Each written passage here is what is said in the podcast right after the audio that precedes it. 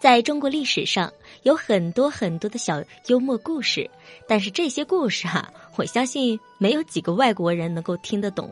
那今天呢，就给大家讲一个。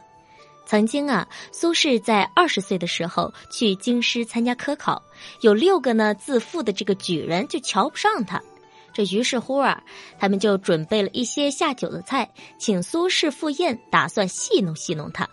苏轼接邀请之后呢，就欣然前往。这入席之后尚未动筷子，这一个举人就提议我们来个行酒令吧。而这个行酒令的内容啊，必须要引用历史人物和事件，这样就可以独吃一盘菜。其余的五人也哄声叫好。呃，我先来。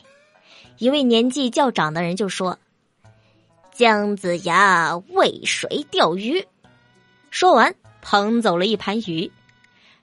嗯。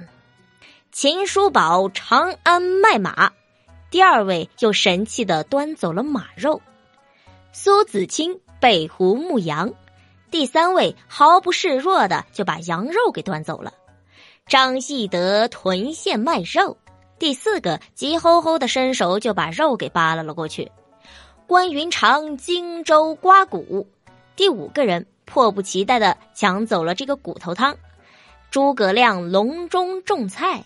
第六个人傲慢的端起了最后的一盘青菜，完了，桌子上啥也没有了。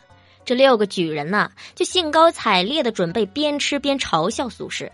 可是人家苏轼啊，不慌不忙的吟道：“秦始皇并吞六国。”说完，把这六盘菜全都端到了自己的跟前，然后呢，他就微笑着嚷嚷道：“诸位兄台，请啊！”嘿，六个人。呆若木鸡了。